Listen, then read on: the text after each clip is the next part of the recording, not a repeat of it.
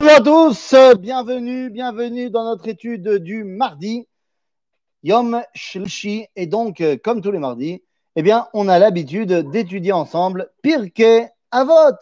Et donc, c'est reparti. Nous sommes toujours donc dans le premier chapitre de Masechet Avot, Mishnah Yudbet, Mishnah 12. Eh oui, on avance à grands pas et nous arrivons dans la Mishnah qui parle de deux personnages qu'on connaît très bien, qui s'appellent Hillel Veshamay. Hillel Veshamay Kiblu Mehem. Alors, d'abord, avant de rentrer dans, l'enseignement de Hillel et de Shammai, il faut comprendre une chose. Quel est le contexte? Mais avant cela, il faut qu'on rétablisse quand même un chacham oublié. Et oui, car avant que Hillel fasse son groupe avec Shammai, eh bien, Hillel avait comme Benzoug de la Torah, comme Chavruta, eh bien, c'était un homme du nom de Menachem.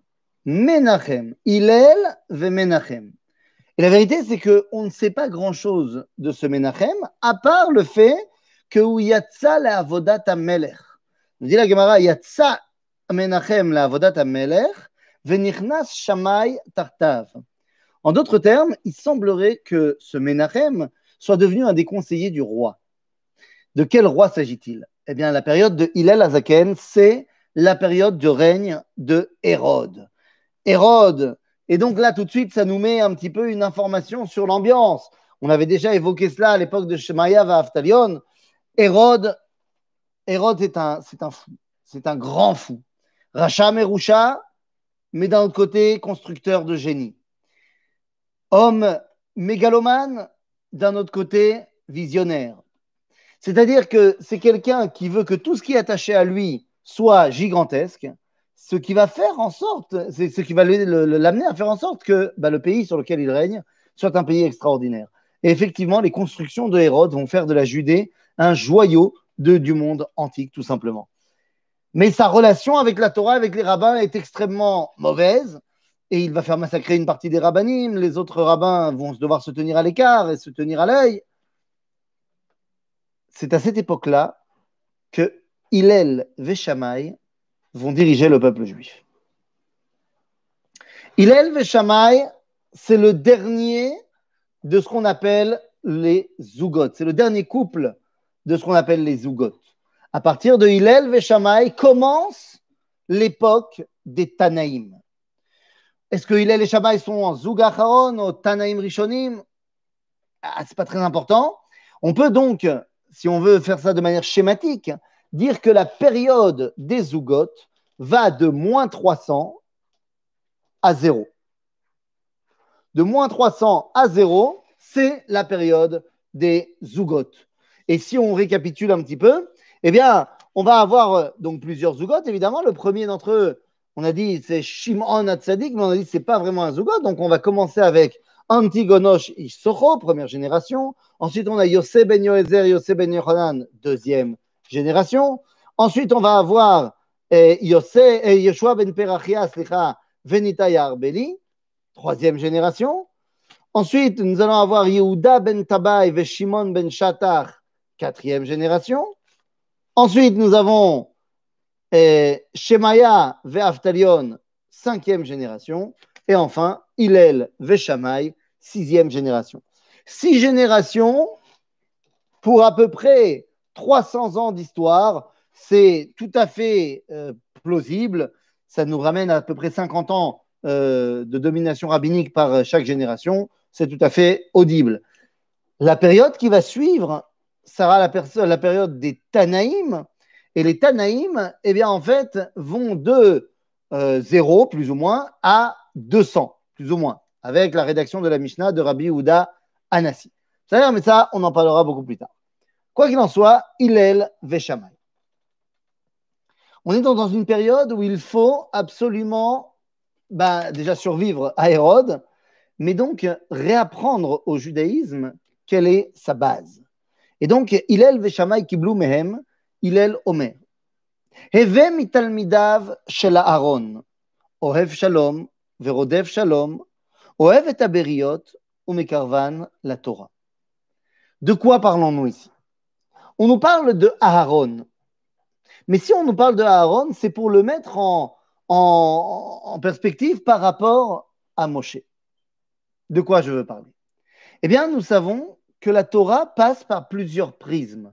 Le dévoilement de Dieu passe par plusieurs identités qui, chacun à leur manière, vont bah, tout simplement nous apprendre une autre facette du dévoilement du Créateur. Évidemment, Moshe est bah, le transmetteur par excellence, mais ça ne suffit pas. Et non, car dans la Torah, dans le livre de Shemot, au chapitre 12, on va nous dire que Vaïdaber Hashem Moshe el Aaron le mort daberu el kol adat bene Israël. Mazet daberu, vous parlerez tous les deux au Béné Israël.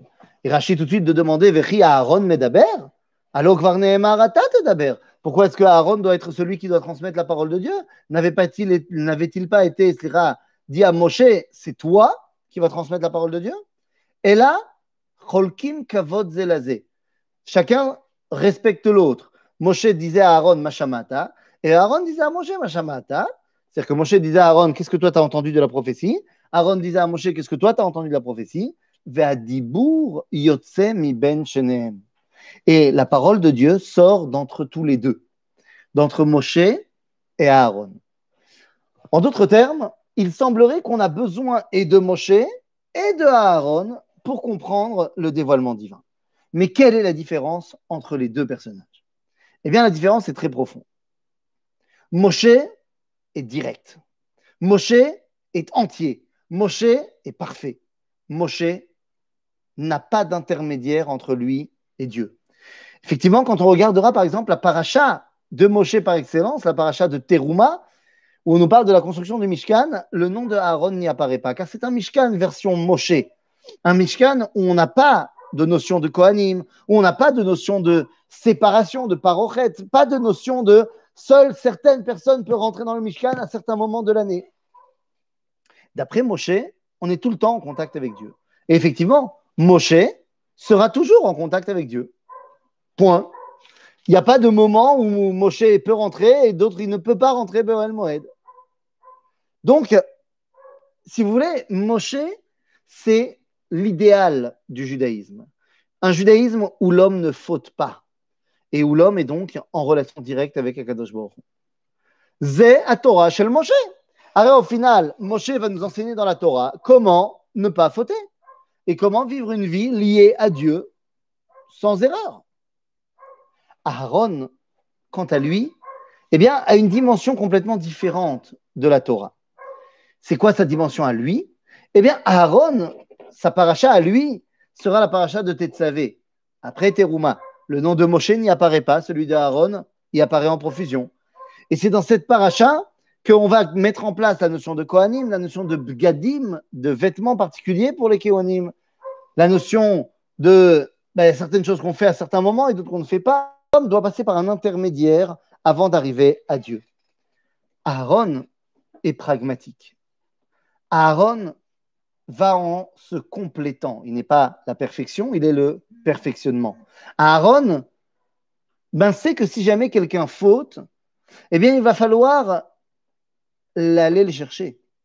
Ne pas l'abandonner dans sa faute, mais descendre avec lui pour aller le remonter de là-bas. Vous savez, quand quelqu'un se noie, eh bien, tu te dois de plonger dans la piscine pour aller le chercher. Oui, tu vas aussi, toi, te mouiller et tu vas aussi peut-être te mettre en danger, mais c'est le seul moyen pour aller le sauver. Aaron, eh bien, Aaron est celui qui est capable de descendre dans l'univers du fauteur pour le surrelever de là-bas. C'est l'histoire que nous raconte Rabbi Nachman de Breslav dans les Sipurem à lorsqu'il nous parle euh, de ce prince qui se prenait pour un dindon. Eh oui, nous raconte Sipurem à qu'il avait l'histoire d'un fils d'un roi, le prince, qui d'un coup, du jour au lendemain, s'est pris pour un dindon. Donc il se mettait tout nu et il se baladait euh, sous la table euh, à manger des graines qu'on lui jetait par terre et disait glou glou glou glou glou. Le roi était terriblement bah, perturbé. Il a fait venir tous les médecins du royaume. Personne n'a réussi à guérir le prince dindon. Jusqu'à ce qu'arrive un petit médecin de loin que personne ne connaît. Il a dit Moi, je vais te le guérir. Il dit Ah bon, bah, très bien, je te donne ce que tu veux. Et là, le médecin, à la surprise générale, s'est mis nu, s'est mis sous la table et a commencé à dire aussi glou glou glou et à dialoguer avec notre patient. Et les deux étaient sous la table, tout nus à faire glou glou glou. Mais le médecin, qui comprenait très bien le glou glou, eh bien, dit au prince, tu sais, on peut s'habiller, mais rester des dindons. Ah, le prince a dit, ah bon? Il dit, ouais, bah viens, on essaye. Ils se sont habillés, ils ont continué à faire glou glou. Il dit, tu sais, on peut euh, être habillé et aussi parler normalement, mais rester des dindons. Il dit, ah bon? Oui, viens, on essaye. Ils ont commencé à reparler. Il dit, tu sais, on peut être habillé, habillé euh, avec des habits, parler euh, une langue compréhensible par l'homme, et également être assis à une chaise et manger avec des couverts, mais rester un dindon. Il dit, ah bon, viens, on essaye. Et petit à petit, comme ça, eh le médecin a ramené le prince à sa condition de prince. Mais pour ça, il a dû être obligé de se mettre nu sous la table et glouglouter. Eh bien, il en va de même pour Aaron. Lorsque Aaron entend les bénis Israël qui s'apprêtent à faire le veau d'or, qui s'apprêtent à fauter, si Moshe avait été là, il n'y aurait pas eu de discussion. Moshe, il, là, il est descendu du Arsina, il a vu le veau d'or, il a dit Bon, les gars, pas de problème. Euh, dans mon bouquin, veau d'or, Avodazara, Avodazara, faut les tuer. Yalla au boulot, euh, prends euh, Yoshua, tu prends les Lévim, vous m'en tuez 3000 là, on, règle ça vite fait. Aaron, c'est pas ça. Aaron, c'est un autre débat complètement. Aaron, lorsque les Bnei Israël lui disent on veut fauter, Aaron leur dit Vous savez quoi, je vais vous accompagner. Je vais vous accompagner. Pourquoi? Parce que de là-bas, je vais pouvoir vous sortir de là. Je vais vous accompagner, je vais participer à vous, à ce que vous faites, mais je vais dire Aval Chag Lachem Machar. C'est la fête de Dieu demain, pas de l'idole, pas du taureau, pas du veau d'or. C'est-à-dire que Aaron est celui qui descend El Achoté, qui descend vers celui qui faute pour pouvoir le ressortir de là-bas. Il n'a pas peur de se mouiller. Zetorat Aaron. Face à la Torah de Moshe qui est totale, la Torah de Aaron est celle qui est capable d'arrondir les angles pour pouvoir me faire sortir des problèmes. Évidemment, ça ne peut pas être l'essentiel du propos de la Torah. Tu ne peux pas tout le temps faire des avérotes d'histoire d'eux. C'est ce que pensait Shabtai Tzvi. Shabtai pensait qu'il fallait faire des avérotes pour dévoiler Akadosh Baruch dans les avérotes, particulièrement dans le domaine des relations interdites. Pas du tout, ce n'est pas de ça qu'on parle. Le Navi, le prophète, Aaron en tête, a comme prérogative de pouvoir, pour un temps, ce n'est jamais éternel, mais pour un temps, il a le pouvoir d'annuler une mitzvah pour ramener les gens à la Torah. Le coup classique qu'on évoque pour parler de cette Torah de Aaron, c'est Eliyahu, Eliyahu Behar Carmel, Eliyahu Anavi, digne successeur de Aaron à Cohen. Eliyahu Anavi va convoquer, à ce moment-là, il y a une grande avodazara de Baal qui règne en Israël, il va convoquer les prêtres de Baal et vont faire une espèce de compétition de Corban. Qui a le meilleur Corban? Et donc, ils ont tous les deux, il y a les 400 prêtres de Baal qui ont créé un hôtel, Eliaou qui a créé son hôtel, les deux vont amener un, bœuf, les deux vont chriter, les deux camps vont chriter, et à ce moment-là, la fumée va descendre, le feu va descendre et va prendre le bœuf d'Eliaou et pas celui des Baalim. Et donc, à ce moment-là, tout le peuple va voir que c'est bel et bien Aaron qui gagne c'est bien Aaron à qui Dieu se dévoile. Et donc, euh, Aaron, c'est Eliaou, je dis n'importe quoi. Je suis, semble-t-il, perturbé par des éléments extérieurs qui feraient les allées-venues dans mon salon, puisque extrêmement euh, méchant à dû au fait que sa ketana ne commence que dans quelques dizaines de minutes. Et oui, je parle effectivement de ma fille, ma fille Emuna Pnina, celle que vous avez pu retrouver dans les histoires de Pniné et Mouna, euh, des commentaires de la Haggadah. Et oui, il se trouve qu'aujourd'hui, elle est Meshoa Mehmet Meod. Elle s'ennuie Chaval Cha Alazman. Et donc, son passe-temps préféré, c'est de venir embêter son papa. Je me dis que à ce moment-là du cours, vous n'avez qu'une seule envie, c'est de lui dire bonjour. Mais évidemment, elle est partie car elle a honte. Effectivement. Bon, Bekitsour, Elio Hanavi, lorsqu'il va faire cela, il n'a pas le droit de le faire. Il n'a pas le droit. Alors évidemment qu'il le fait, au final, tout le monde va voir que le feu descend pour prendre le part de Eliaou, et donc tout le monde comprend que Baal c'est des bêtises, et tout le monde dit Hachem ou Elohim, Hachem ou Elohim. Mais c'était interdit ce qu'il a fait Eliaou. Pourquoi c'était interdit? Parce qu'on est à l'époque du Beth Amikdash, Et à l'époque du Beth Amikdash, seul le Beth Amikdash est un endroit qui est euh, acceptable, acceptable pour faire les corbanotes. Et donc Eliaou a fait ça à Carmel, c'est complètement interdit, c'est sur carrette. Mais en tant que prophète, eh il a la prérogative de faire cela pour un temps, comme Aaron l'avait fait à l'époque du Vaudor. En d'autres termes, descendre avec le fauteur pour pouvoir le faire monter. C'est la Torah de la névoie. Mala Asot, quand il n'y a plus de névoie.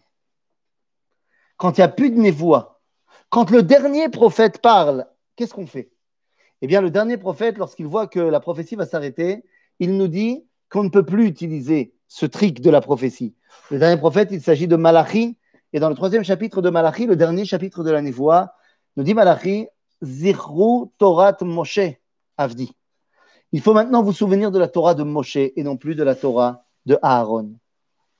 La Torah de Aaron était bonne pendant la prophétie, mais pas après la prophétie. Après la prophétie, il faut se cantonner à la halacha qui nous est donnée par la Torah de Moshe.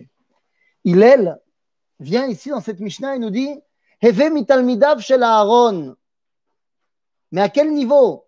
Pas au niveau de la Torah, pas au niveau de la halacha, car au niveau de la halacha, c'est Torah de Moshe. Et là, Eve mitalmidav shel Aaron au niveau des midot.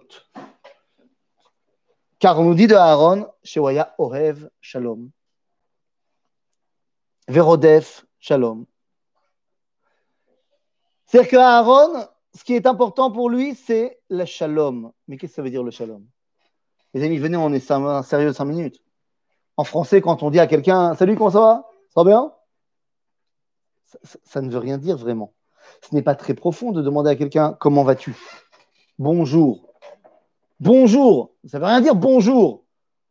Et un bonjour, c'est ça qu'on te demande, enfin qu'on te souhaite. C'est Yafé, c'est Hamoud. Ça ne veut rien dire en hébreu, quand tu dis mashlomcha, vous vous rendez compte de ce que ça veut dire mashlomcha? Mashlomcha, ça veut dire mai mashlemut shelcha. Où en es-tu dans, ton identité? Est-ce que tu es vraiment qui tu dois être? Ata shalem imatzmecha? Mashlomcha. Aaron waya ohev shalom shlemut verodef acharei shlemut. Chez chacun, il allait le voir pour aller voir mashlomcha. Et donc, Aaron est rien étonnant de nous dire qu'Aaron Aaron était non seulement Oev Shalom, Oev et Abriot. Vous savez pourquoi il est Oev et Abriot Parce qu'elles sont briotes. C'est-à-dire que Dieu les a créées, ben c'est tout, c'est largement suffisant pour les aimer. Un des grands problèmes qu'on a aujourd'hui, c'est qu'on aime celui que j'aimerais que tu sois. Et je t'aime parce que Bezrat Hashem, tu deviendras exactement ce que j'ai envie que tu sois. Les parents qui aiment leurs enfants tout le temps en leur disant euh, ouais, mais il faut que tu fasses ci, il faut que tu fasses ça. C'est absurde. Les parents aiment leurs enfants parce qu'ils aiment leurs enfants, même s'ils font pas du tout ce qu'ils ont envie. Qui aiment briotte Parce que le père, la mère qui a vu l'enfant sortir du ventre, la mère qui a vu son enfant sortir de son ventre, elle sait que c'est une créature de Dieu. Et donc, si c'est une créature de Dieu, c'est que Dieu, il a envie d'elle. Il a besoin d'elle, de cette créature-là. Que ça veut dire qu'il y a un rôle à jouer par ce personnage. En d'autres termes, Aaron comprenait très bien que Oev est à briot, biglal shem briot. Velo biglal le karev otam la Torah. Il les aime parce qu'il les aime. Ensuite, indépendant de cela, ou karev otam la Torah? Comment? Ben Comment? En étant Aaron. C'est-à-dire parce que tu es Oev Shalom, Verodev Shalom, Veoev et Abriot. Alors les gens, ils ont envie d'être comme toi, ils ont envie d'être attachés à toi à ta Torah. Donc les gens, Karvim, Darkecha, grâce à toi, ils se rapprochent de la Torah. Ou Mikarvan Eize Torah. Il faut les rapprocher à quelle Torah? Ben Maintenant, vous avez compris, à la Torah de Moshe. En d'autres termes, la Mishnah ici, il nous dit soit un Talmud de Aaron au niveau des Midot, mais évidemment un Talmud de Moshe au niveau de la Halacha. Et Abriot, la Torah. Au moment où Hillel parle dans cette Mishnah 12, il est déjà Hillel Nessi Israël. Il est déjà Hillel Azaken. Il est déjà le patron. Mais vous allez voir que dans les prochains cours, eh bien, Hillel va également avoir une parole en tant qu'étudiant et en tant que novice. Il va falloir qu'on dévoile quel est le secret de Hillel qu'on retrouve à toutes les étapes de sa vie dans le livre de Maseret Avot. Mais ça, c'est déjà une autre histoire. Et comme nous sommes l'avant-veille de Tisha B'Av, eh bien, ça sera le dernier cours avant la trêve estivale de Ben Azmanim, comme on dit dans le langage des Yeshivot.